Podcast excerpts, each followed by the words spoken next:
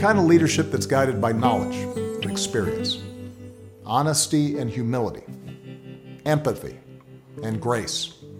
It belongs in the White House. And that's why I'm so proud to endorse Joe Biden for President of the United States. I am thrilled uh, to be part of your campaign to not only endorse you, but to help highlight a lot of the issues that are at stake.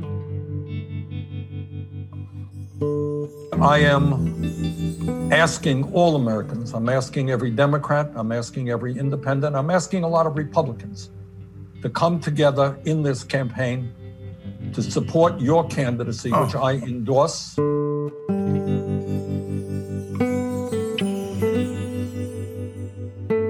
Jette, har du nogensinde været til en Bruce Springsteen-koncert? Uh, det tror jeg faktisk ikke. Sidste gang var jeg i parken i København selvfølgelig, og Bruce Springsteen var på scenen, og der var så mange tilhængere, som havde skilte, hvor de har havde skrevet øh, den slags sang, de gerne vil høre. Og så kom der et tidspunkt, hvor Bruce Springsteen, det vil sige The Boss, The Boss. Ja, han samler alle de her skilte op og begyndte at synge alle de her sange en gang. Det var så smukt. Men hvorfor taler vi om Bruce Springsteen? Fordi Bidens walk-on song, det vil sige den sang, som bliver spillet, når han kommer på scenen i Ah. hans kon- uh, kampagne, er Springsteens We Take Care of Our Own. We take care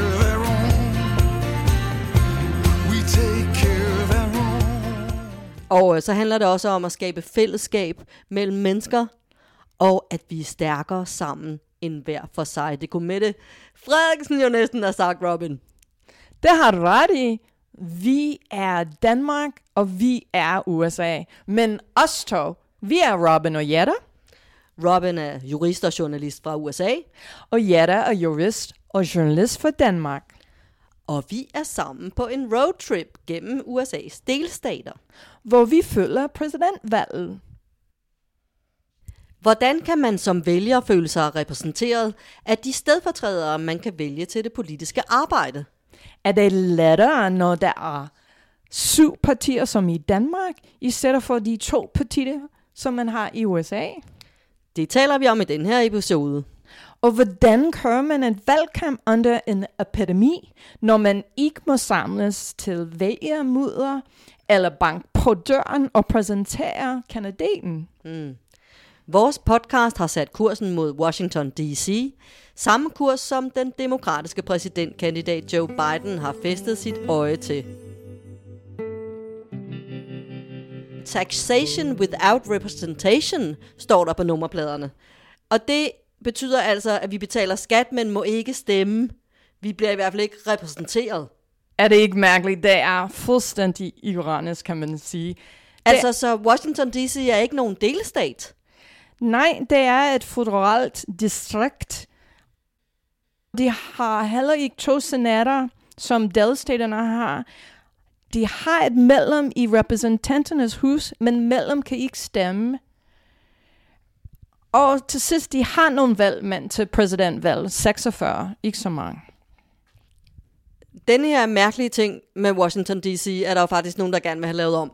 Og du kender endda nogle af dem, der sidder i sådan en slags mm, parti eller komité eller hvad?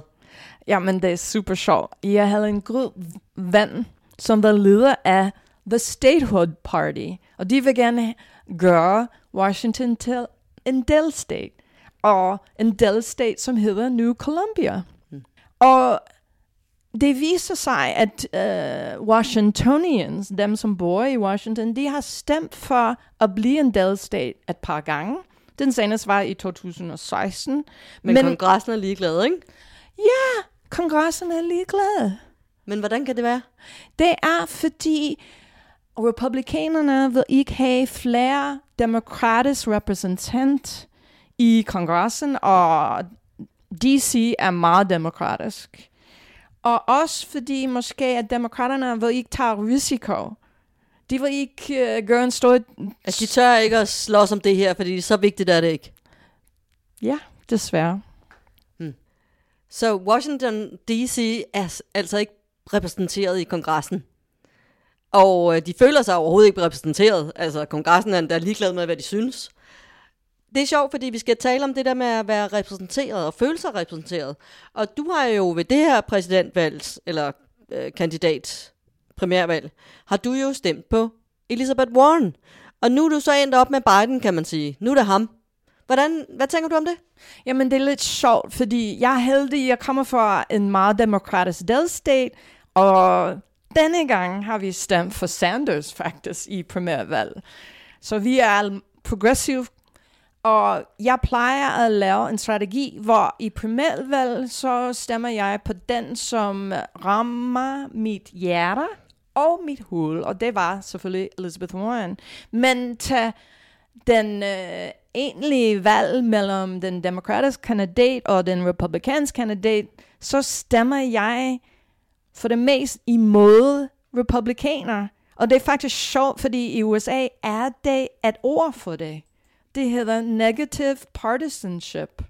Og det, ja, det er en hel videnskab. Altså, at man stemmer imod noget, i stedet for at stemme for noget. Ja, man stemmer imod den anden parti. Det er ikke særlig positivt. Nej, så kan man næsten sige, at ja, nogle gange man føler sig ikke så repræsenteret. Men hvad skulle der til for, at du vil føle dig repræsenteret?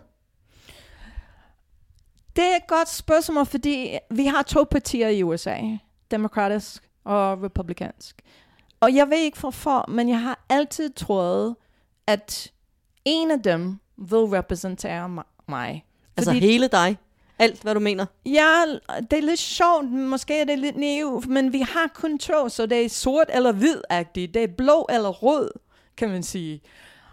Og så selvfølgelig skal en af dem repræsentere mig, og hvad jeg synes. Hmm. Ja, ja. Jeg kan godt forstå, hvad du mener, men, men jeg har da aldrig forestillet mig, at der var et parti i Danmark, og vi har mange, som kunne rumme alle de tanker eller meninger, jeg har. Jeg tror, jeg har talt dem den før, den første gang, jeg skal stemme i Danmark. Og jeg kunne ikke finde ud af det. Der var for mange kandidater. Og for Øh, mange partier. Ja, ja, men jeg tror, måske er det, fordi det er bare to, to forskellige valg i USA, at man synes, hvis det er ikke republikaner, så er det demokraterne, så det er mig-agtigt. Det er mere enten eller, dig eller mig. Ja, der er mange flere nuancer her, kan man sige, i Ja. vores system. Ja, ja, ja, det kan man godt sige. Men, det gør det jo ikke nemmere for folk sådan at finde ud af, hvad de skal stemme. men du sagde, du føler sig ikke repræsenteret i Ikke Danmark. øh, altid. Altså, der har været øh, et stykke tid, hvor jeg har haft meget problemer med at stemme, fordi at øh, jeg kunne måske stemme SF. Øh, det har jeg gjort mange gange. Jeg har, jeg har stemt på mange forskellige partier på venstrefløjen. Men, men, øh, og Socialdemokratiet har jeg også stemt på et par gange. Men de var alle sammen meget øh, fremmedfjendske pludselig. Det hele var så fremmedfjendsk.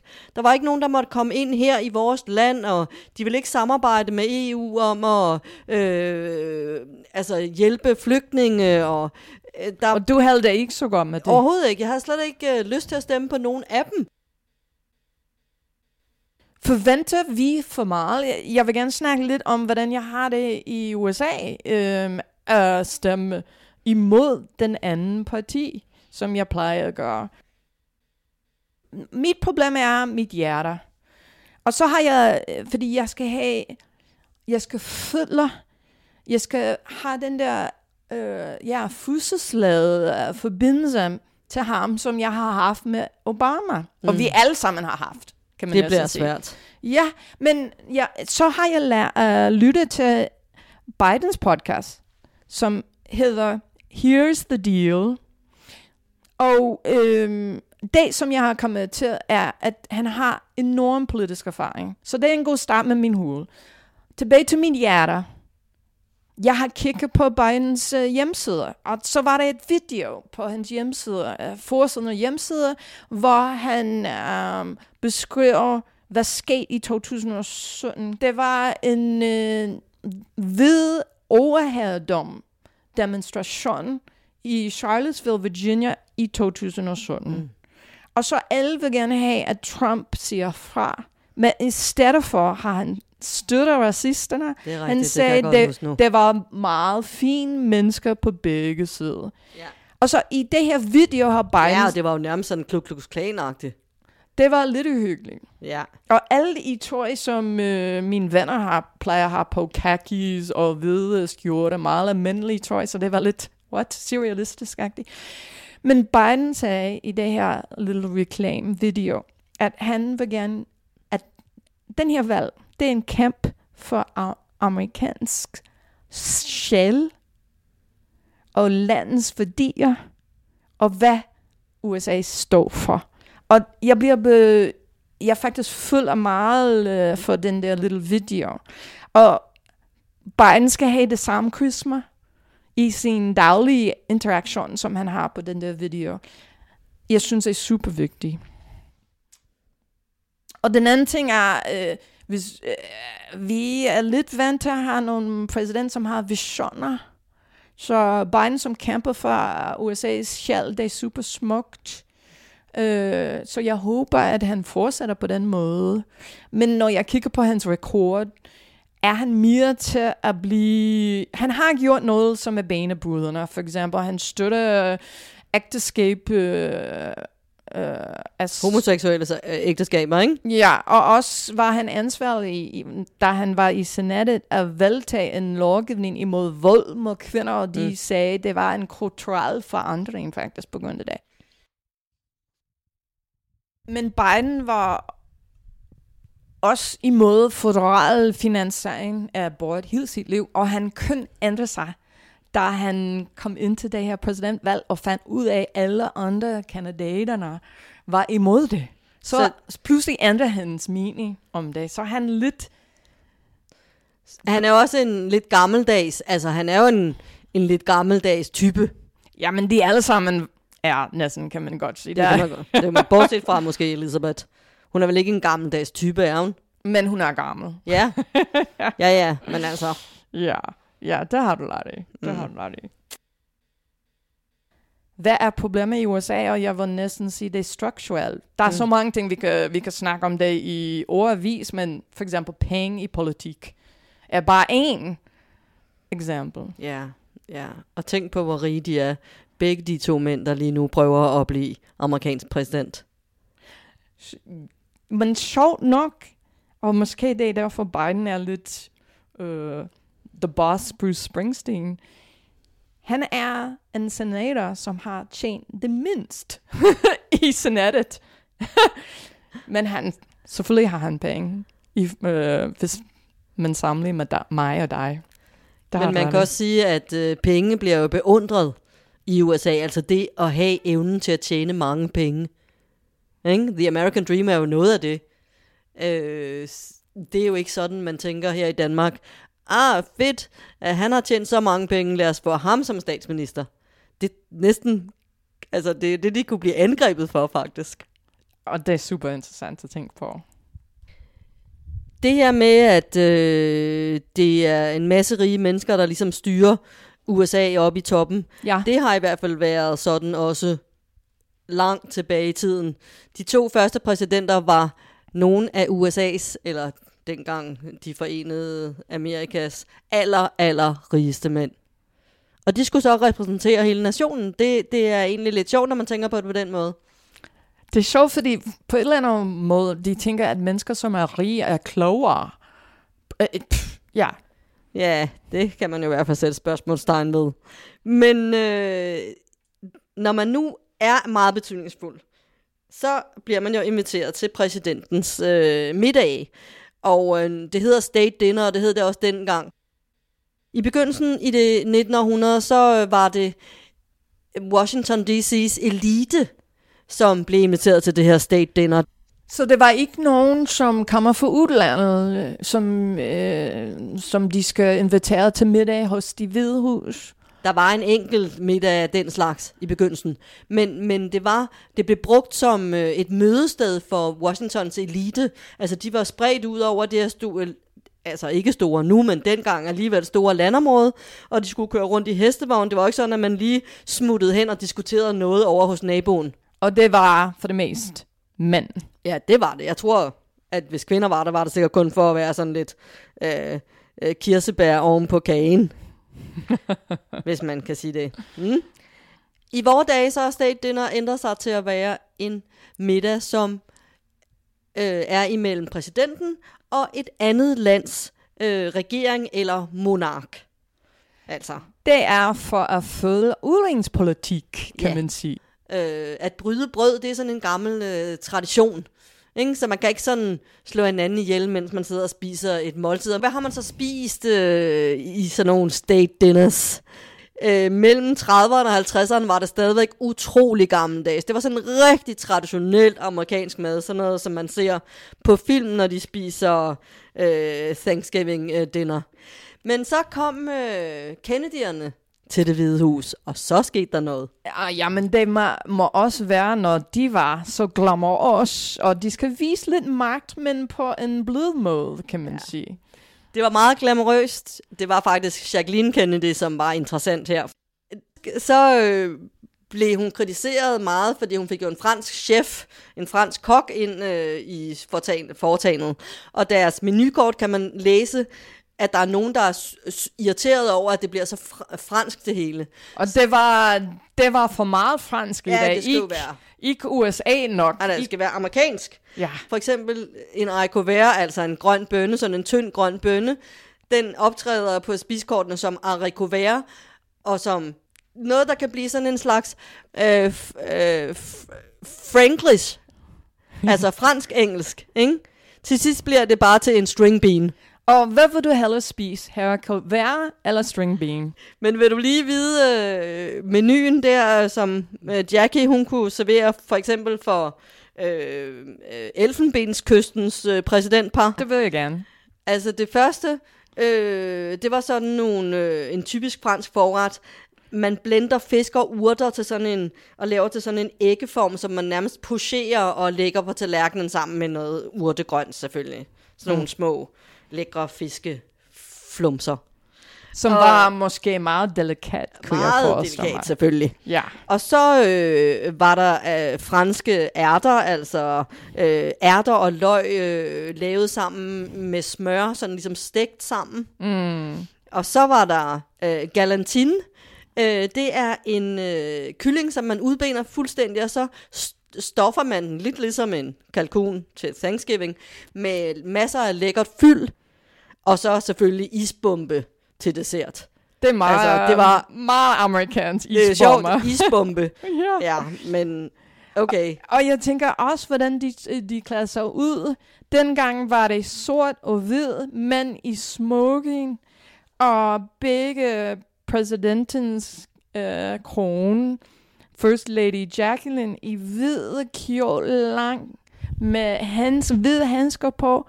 Jacqueline og Elfenbenskystens frue her, de er meget, meget smukke, når man ser på det her fotografi fra den her officielle state dinner.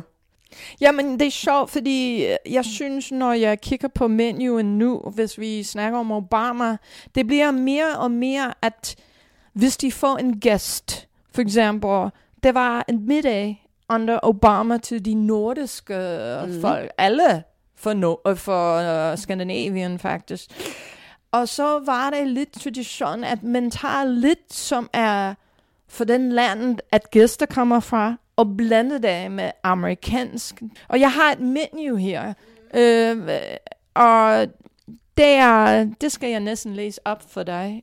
Og jeg er sikker på, at Biden var, må have været en af gæsterne. Det skulle man forestille sig. Der er Ja. jo 120 gæster til sådan en state dinner. Så, men så havde de et forret, og jeg skal læse det op på engelsk. Canopies of chicken and waffles, an aquavit seafood cocktail. Ja, altså små bitte stykker kylling lavet på sådan nogle mikrovafler, meget sofistikeret. Det er den amerikansk twist, kan man Det sige. er det. Ja. Og så øh, selvfølgelig seafood på en eller anden måde marineret i aquavit, som jo er super, super nordisk. Jamen, jeg kan godt forestille mig, at det drøser med aquavit. Det må være super dejligt. Og så var det selvfølgelig salat. Og det var tomato tartare with cardamom yogurt, micro lettuce, and a citrus vinaigrette paired with f- fumé blanc hvidvin. Ja, og øh, vinen er selvfølgelig amerikansk. man har et valg, man har fisk eller kød, men den kød, synes jeg er meget interessant, det er red wine braised short ribs with hot kale salad and thyme dumplings paired with a red wine from Virginia. Mm. Men hvad synes du om den der hovedret? Ja, jeg synes måske, at hvis jeg nu tænker mig rigtig godt om, så lyder det lidt som noget mad, vi har talt om før, som hed noget særligt. Soul food. Soul food. Og så er det dessert.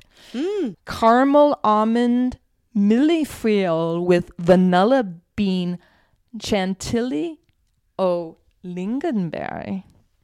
Ja, altså det er sådan en slags karamel øh, med øh, mandler, øh, sprøde, øh, sådan nogle flaky kager, og måske kan, er det, det er næsten en slags øh, butterdej, og så er den øh, lagt sammen som sådan nogle små bunde med det her øh, chantilly, som er sådan en slags øh, øh, sød, ikke sherry, men sådan en eller anden sød, øh, noget man kan drikke. Og så er der lige de der lingonberries, men det er selvfølgelig tyttebær.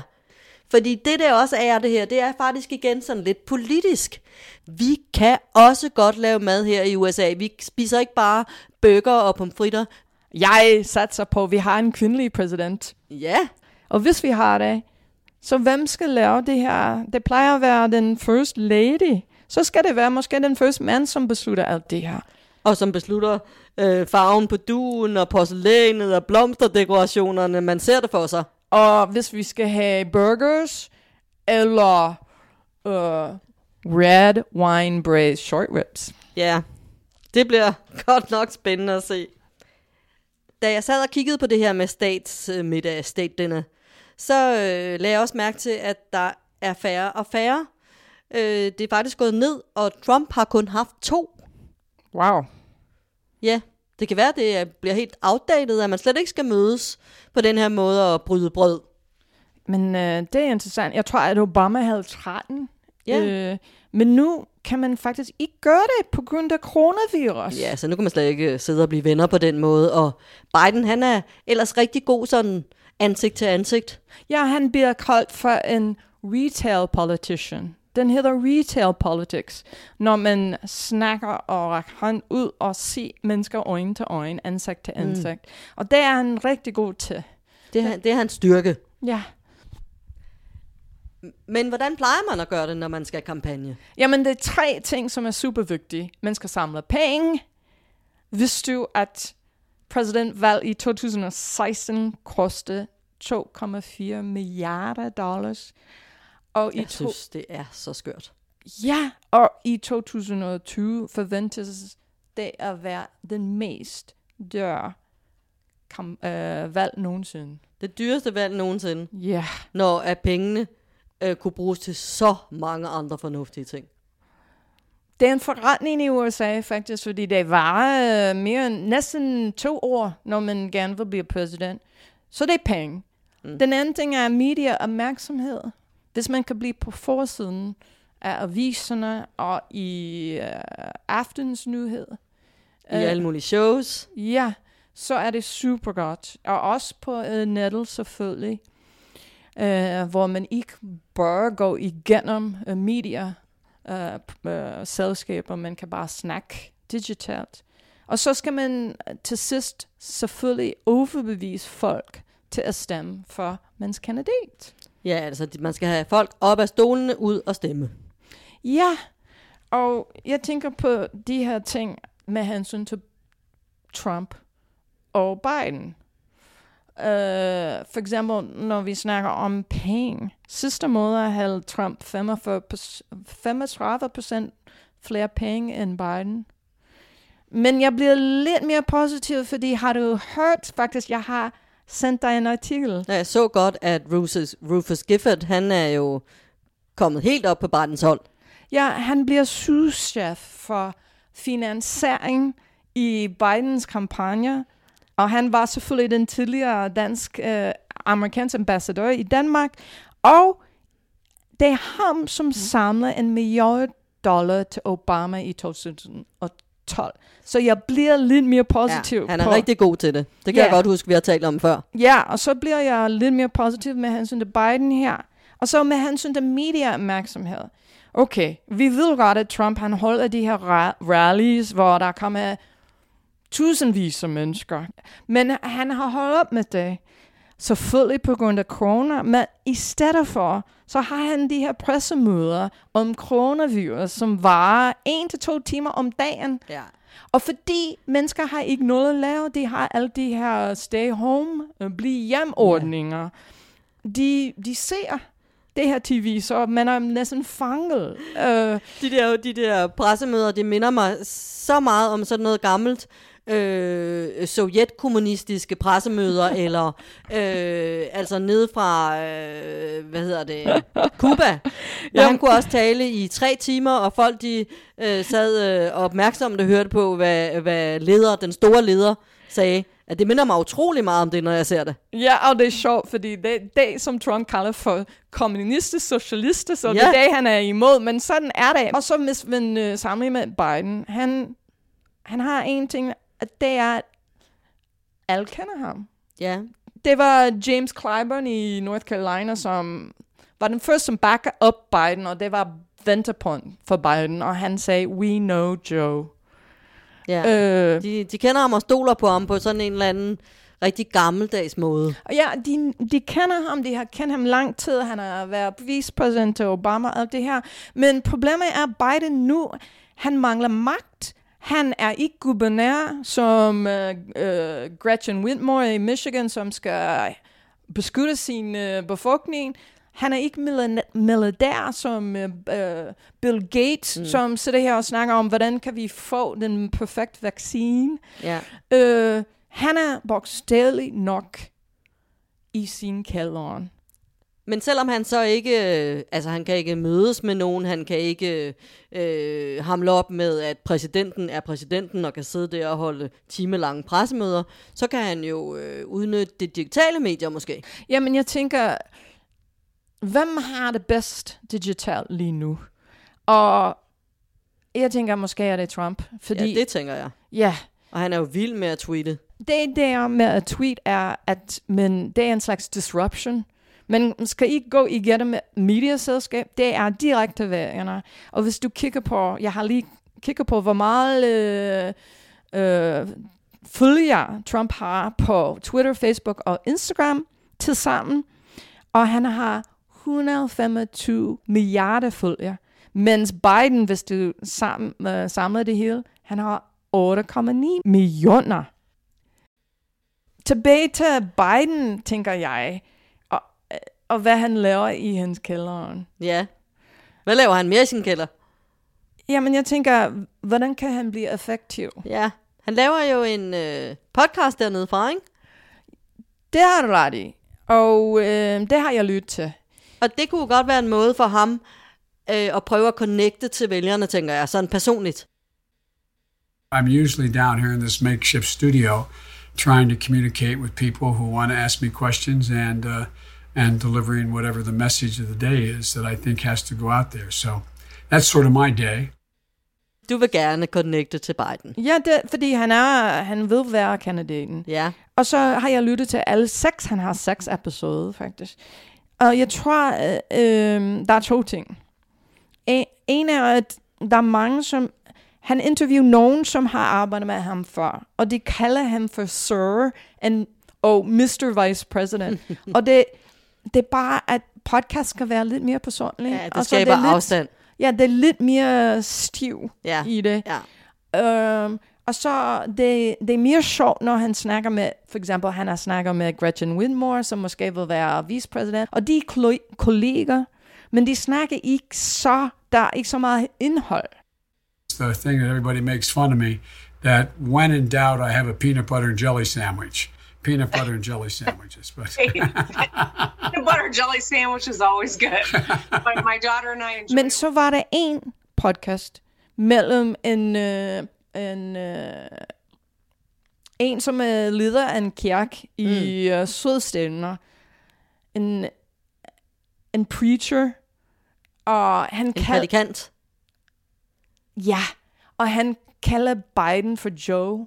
Han sagde undskyld, og, men han ville ved, væk med at kalde ham for Joe. Og jeg synes, det var den podcast, hvor de havde så godt øh, pingpong, og det var følelser i det, og det er sådan, han skal vinde mit hjerte. Så ja. jeg, jeg, jeg vil sige, at alt jeg har lært fra øh, at tage ned med, med Rufus og se, hvordan han laver hans kampagne, at sidde her og sige, hvem har vundet en præsidentvalg, så skal, skal man vinde alle menneskers hjerter. Og jeg tænker, at Biden, han skal lære at gøre det mere personligt på, øh, på, på en afstand. Og han skal også have nogle... Han har så mange andre folk, som støtter ham. De skal alle sammen tale for ham, fordi jeg er progressiv, og jeg føler mig lidt usikker, medmindre der er Elizabeth Warren og Bernie Sanders bliver væg med at støtte Biden op på en måde, at jeg tænker, okay, Biden skal måske tage lidt af deres politik med. Og så skal han påpege en vicepræsidentkandidat.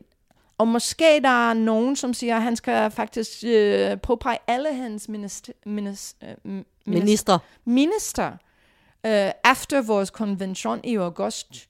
Fordi så kan alle politiske synspunkt blive repræsenteret, og så kan vi alle føle os øh, tilpas. Øh, og i- jeg er bange for, at hvis han ikke vinder folks hjerter, så vil han ikke vinde. Hvad synes du, hvad, hvis du kigger på Trump og Biden, hvad... Ja, jeg er jo bange for, at han ikke er stærk nok. Altså, som han står nu, så, synes, så tror jeg stadigvæk, at Trump vinder. Og det Hvor, vil- hvorfor, hvorfor tror du det? Jamen, han har så meget plads, han er præsidenten, og du ved, vi har jo snakket om også før, og det her med, øh, altså, den han ruller jo afsted ligesom en bold øh, allerede, bare fordi han er præsident, han har så meget medvind. Øh, og Men så det- har han så meget tid, han har så meget øh, vælgertid, han kan sidde der og snakke med dem i timevis hver dag, han, han er så... Øh, øh, hvad skal jeg sige, passioneret vred på en eller anden måde. Jamen, det er sjovt, fordi øh, han har... Der er mennesker, som støtter ham. De har følelser for ham. Men man skal også kigge på økonomien. Ja, altså corona kan jo være det, der slår øh, Trump af pinden simpelthen. Ja, hvad, hvad tænker du om det? Ja, det kunne han jo selvfølgelig, fordi at økonomien er dårlig, og han har jo medvind, fordi økonomien var god før corona. Ja, Det kunne være hans øh, banesov simpelthen. Altså, det kunne være det, der slog ham ud ja, og, af stolen i det ovale værelse. ja, og det er også det der uh, presidential approval rating. Ja, det viser jo, at Biden faktisk står godt. Men det gjorde, viste de jo også med Hillary. Ja, og så, så, så kan man ikke hvile på det, vel? Nej, men jeg vil være bange. Altså for mig er Biden stadigvæk løs i konturerne. Altså han er ikke sådan et superbillede af den, som jeg tror kan slå Trump. Trump han er så tydelig. Jeg vil være bange. Jamen så er der jo alle de døde. Det er måske dem, som kommer til at sætte... Det er dem, der kommer til at betyde, om det han vinder eller ej. De døde og de arbejdsløse. Nu er det 20 procent, som bliver arbejdsløse ved næsten uh, som den uh, Great Depression i 30'erne. Ja. Det skal vi snakke om næste gang, når vi snakker om Kansas og fattigdom.